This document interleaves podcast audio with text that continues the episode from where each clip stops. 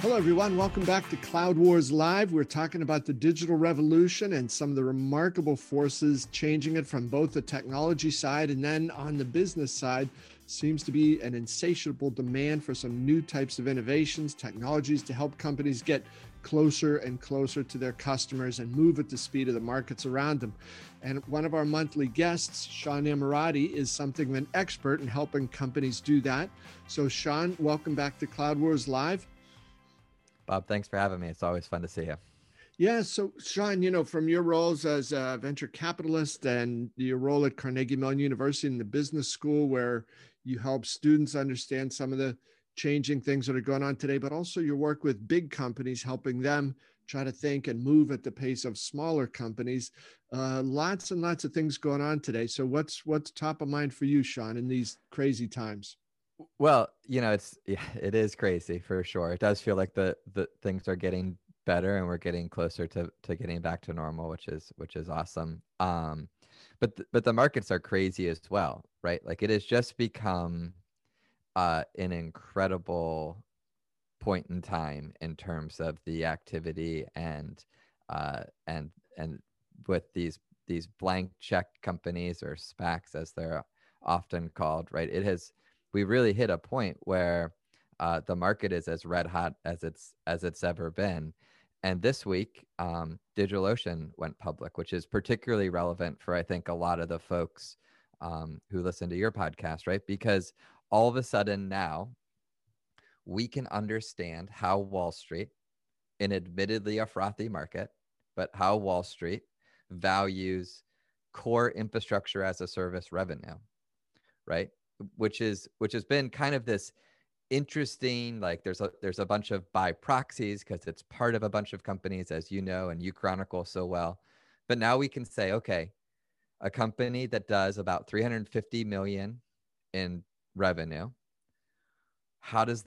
where that's infrastructure as a service, kind of core infrastructure revenue, how does a company like that get valued by public market trade? By the public markets? And the answer is handsomely, right? Like the answer is good. Although at this point, I think an interesting question is what technology revenue does Wall Street not value handsomely? That's probably a different conversation for a different day, but I'm fairly confident there isn't a good answer to that question, right? But it turns out that about 350 million of infrastructure as a service revenue is worth about $5 billion, which is a good number. I mean, right? I mean, they went public at about a $5 billion market cap. Great number. It made a lot of the early investors there, including some friends of mine, a lot of money, which is good because private school is not getting any cheaper. So I'm glad that those investors were able to take care of that. And so that's great. The guys at TechStars, which is the fund out in Colorado. They were early backers of the DigitalOcean folks, and it's great to see, a multi-billion-dollar IPO for them, and also the founders. It's always great to see entrepreneurs who I know this was part of their goal, and I met the founders of DO a few times. I know this is what they wanted to do, and I hope they feel an incredible sense of satisfaction going public this week, or at least when we're recording it this week. John, what is it about DigitalOcean, right? What allows them to get that sort of a multiple or that sort of a valuation, right? Because, you know, there might be some folks who'd say, oh man, you know, a little company trying to go in and, you know, bang up against Microsoft and Amazon and Google, you know, it'll never happen. What are they doing differently? Yeah. I mean, and there's others as well, right? There are other kind of pure play cloud providers, I think, have carved out these little niches. To me, when you look at DigitalOcean, though, right, it's very kind of, as I understand it, it's very sort of low level, kind of bare metal type infrastructure as a service. That's kind of their core competency. I think the multiple, though, is a reflection that, like, if you want a pure play investment against infrastructure as a service, there aren't a ton of options outside of DO right now, right? Mm-hmm. We've talked about this before. If you want the largest infrastructure as a service provider, you've got to be okay buying a Walmart along with it, because it's hard to unbundle AWS from the rest of the Amazon initiatives. Not literally a Walmart, but you got to buy an e-commerce company as well if you want to buy AWS. Which, by the way, I had a friend at Amazon call me and say, like, hey, you got to stop talking about this spinning AWS thing. He's like, you know, I don't care what's going to happen on in Washington, DC, we're going to stay together. And I said, oh, I think you misunderstood the argument. This is not an argument about regulation or, you know, Mr. Bezos going to Washington. That's not what we're talking about here. Like, this is me as a capitalist who likes making money and likes seeing values of businesses increase, not decrease, trying to help you increase the value for your shareholders. This has nothing to do with who the Biden-Harris administration may or may not have put into different positions. I mean, they are gunning for you. So that is a secondary reason to do this. But I want you and all your other shareholders to be wealthier. That's what this is about. But anyways, DigitalOcean, I think, is a good reflection. So if you want to buy that trend, there's now a security that you can buy that against with nothing else included in it, which is great. What I think is interesting, though, and hats off to DO, but I think what's fascinating to some of the other conversations around this is we've looked at revenue along the infrastructure as a service up to analytics, up to kind of vertical industry solutions, insights, right? We've kind of looked at this revenue. We now have, for the first time, a wonderful comp to look at, okay, how does Wall Street value that core infrastructure as a service? How do they also value these data, machine learning, and kind of big data trends? Because Snowflake and DigitalOcean, again, both very successful outcomes for the investors. So this is not saying that one is good and one is bad, but we can look at them and say, okay, these are roughly the same companies in many ways, but attacking different points in that. And we can look at the different multiples that revenue is given by Wall Street. So DigitalOcean, again, about $350 million in revenue. Snowflake is about $590 million in revenue. So larger, but it's not like it's 10 times larger, right? It's slightly larger. Market cap on DigitalOcean is about $5 billion. Again, when we're recording this, very good outcome. Again, congrats to the founders and the investors on that outcome. $5 billion is a good number. That, again, private school is expensive. Congratulations. Snowflake, though, Snowflake is not like private school is expensive. Snowflake's like, do you want to get that Gulfstream or not? Right? It's a different level of, right? Because Snowflake is not trading at a $5 billion valuation. Snowflake, as of when we're recording it, is trading at a $60 billion market cap, right? So 5 billion versus 60 billion. And so the sort of takeaway here, I think, is that when you look at, and by the way, the companies were founded within a year of each other. You know, DO was founded in June of 2011. Snowflake was founded in July of 2012, right? So, you know, these are like wonderful comparisons that you can look at and sort of just get a sense on, okay, how does Wall Street look at these two things? And, you know, there's reasons beyond what we're pointing out, but I think if you're just looking for sort of directionally, why are you feeling these other large enterprise companies trying to push closer to the end customer? It's because they want their Gulfstream too, right? The reality is you're getting about 8 times the valuation lift when revenue comes into this closer to the end customer insight instead of the bare metal infrastructure as a service.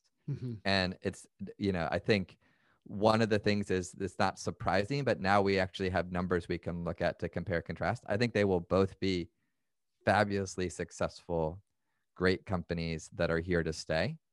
So this is not a critique of one or the other. I think they're both great companies. Not everybody gets to be in the sort of rare air that Snowflake is living in today.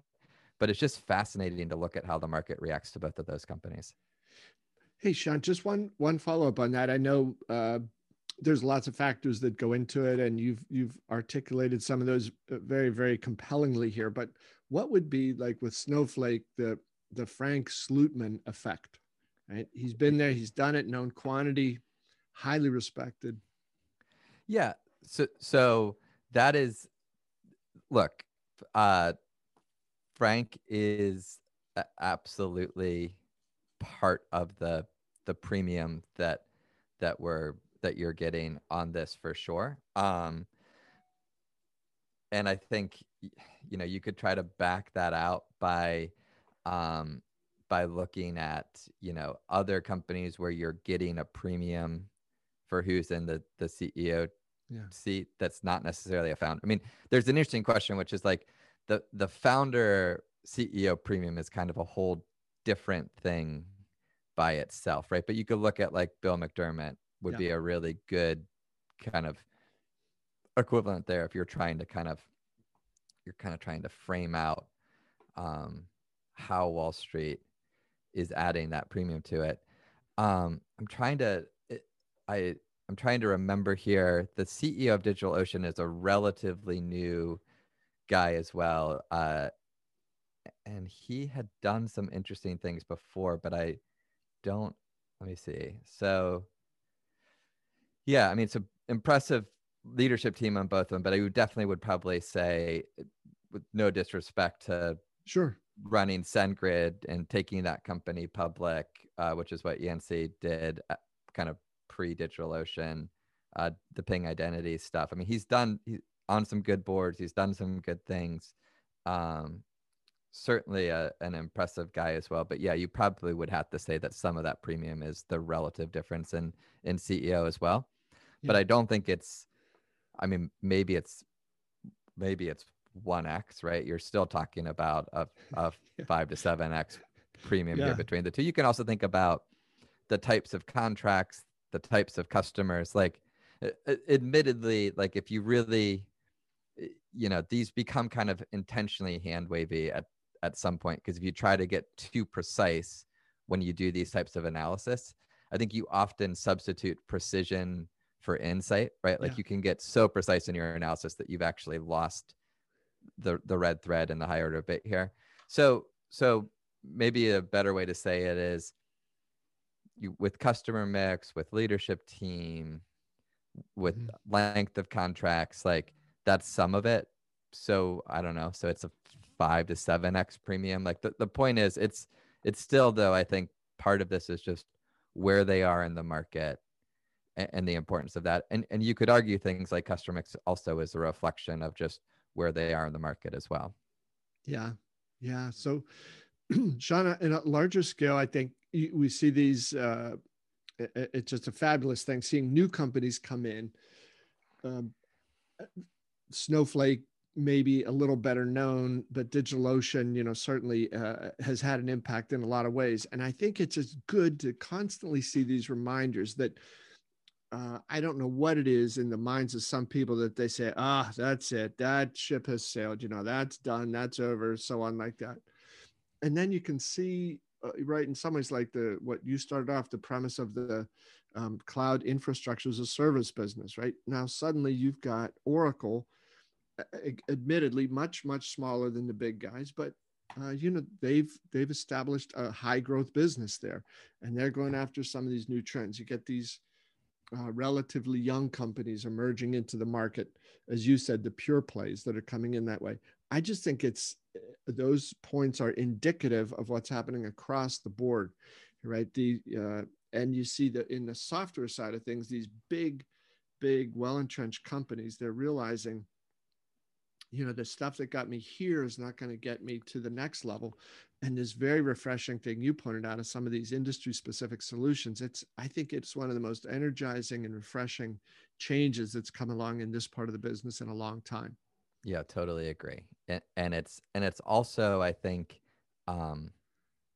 beyond like all the sort of financial benefits of it, right? It's also making their customers better, which allows their customers to serve their customers better, right? And so, you know, there's a lot of the tech, like not as much in the stuff that you guys talk about at Cloud Wars, but when you kind of zoom out and think about technology inclusive of consumer tech, Sean, that's an interesting point. I want to follow up on that in just one second, but first we're going to offer a word from our sponsor, BMC. BMC wants to know, is your business on its A game? That's when systems are intelligent by learning from markets, where automation is paramount yet effortless, and when technology and people work as one in an enterprise. The A game is your business at its absolute best. BMC calls this the autonomous digital enterprise. Find out more at bmc.com/agame. Right. There's a lot of tech today that I think it's a jump ball generously to say, like, well, does that really make the world better or not? And you know, some of the answers I think unfortunately are just, it's hard to not come to the conclusion that, like, maybe it did at one point, but you know, yeah. It's not the same thing it was 20 years ago when I was thinking about and dreaming about being in the tech industry, for sure. But when you think about these industry specific solutions, right, they absolutely really do make these companies more efficient, allow these companies to delight their customers better, create these magical moments for, again, their customer's customer.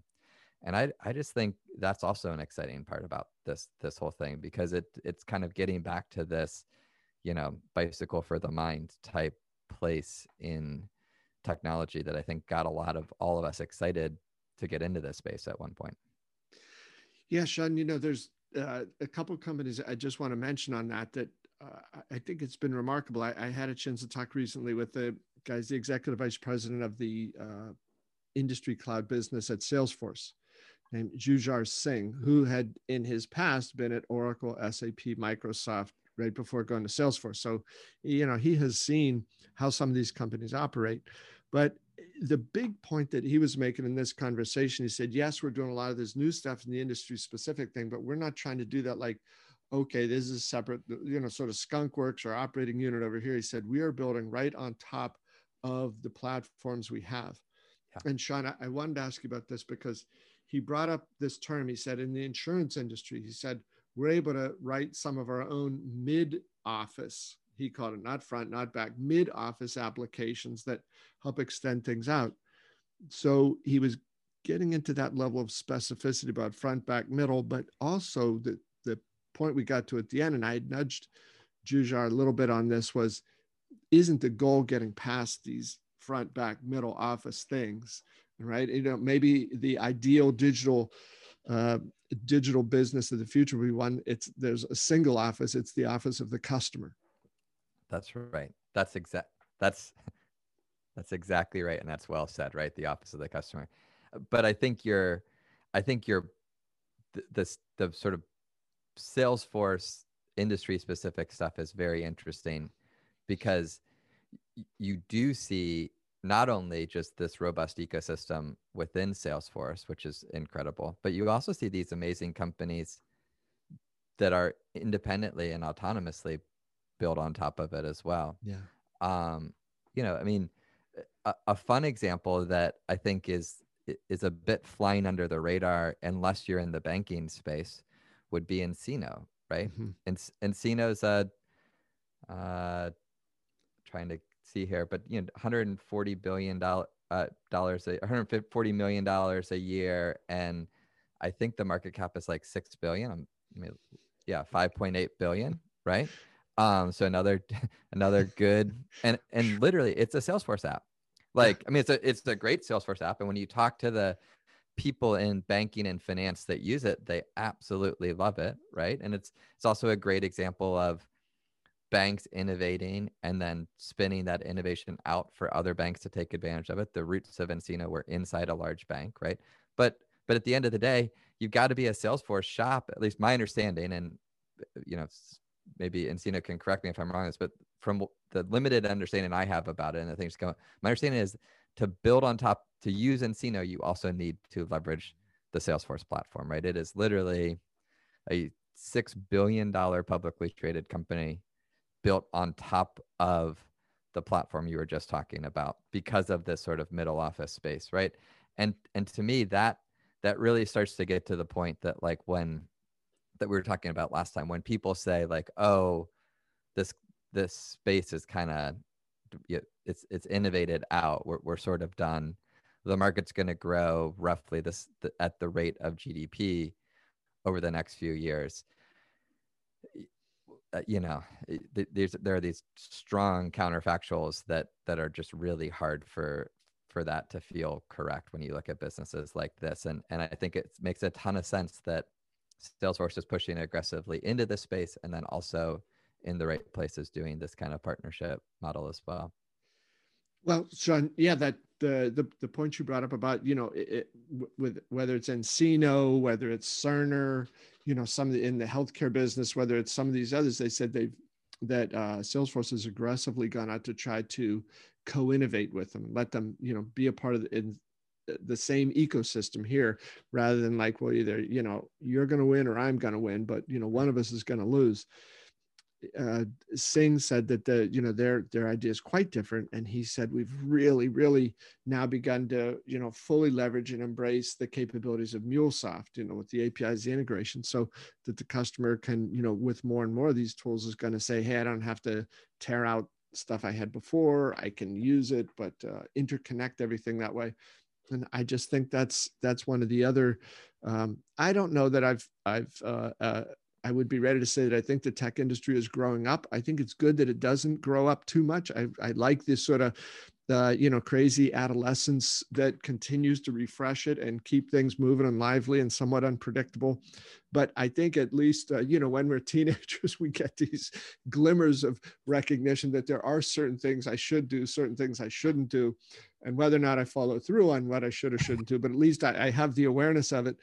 And I think that more and more the big tech companies are saying, look, I might like to, in my, you know, teenage isolation, say, I'm going to dump these problems on my customers and let them worry about it, but I'm just going to compete and make life miserable for my competitors. I think they're starting to realize that is a very, very limited outcome there. So I think this embracing, and you can sort of run down, you know, CloudWare's top 10. Every single one of these companies had some specific initiatives recently to try to do that. And then I think they see, Sean, DigitalOcean, Snowflake, some others coming up from the other side, said, hey, we are not in total control of our destinies here. There are some other outside factors, and we better do everything we can to make life for our customers better, simpler, faster, and more successful. And I just love the way you are always pushing hard on that idea. Yeah, thanks, Bob. It is fun. It's fun to look at these things and think, like, every time you think we're sort of turned the corner and it's an optimization problem, it turns out, no, we're not just optimizing and climbing this hill. We're looking over and saying, oh, there's a bigger mountain over there that we can go climb. And I think it's just a ton of fun right now. Sean, can I ask here, you know, before we go, I know that last time I was feeling sort of bad for you. I think you had a vest on. It was like 58 degrees or so in Florida that morning. And are you okay? You've gotten through that? Yeah, I am. This Browns victory is just keeping me warm, Bob. So it's working out just fine. All right. We're definitely going to cut that, but thanks for mentioning it. Sean, good to see you. Any final thought before we go, Sean? Not about pro football, please.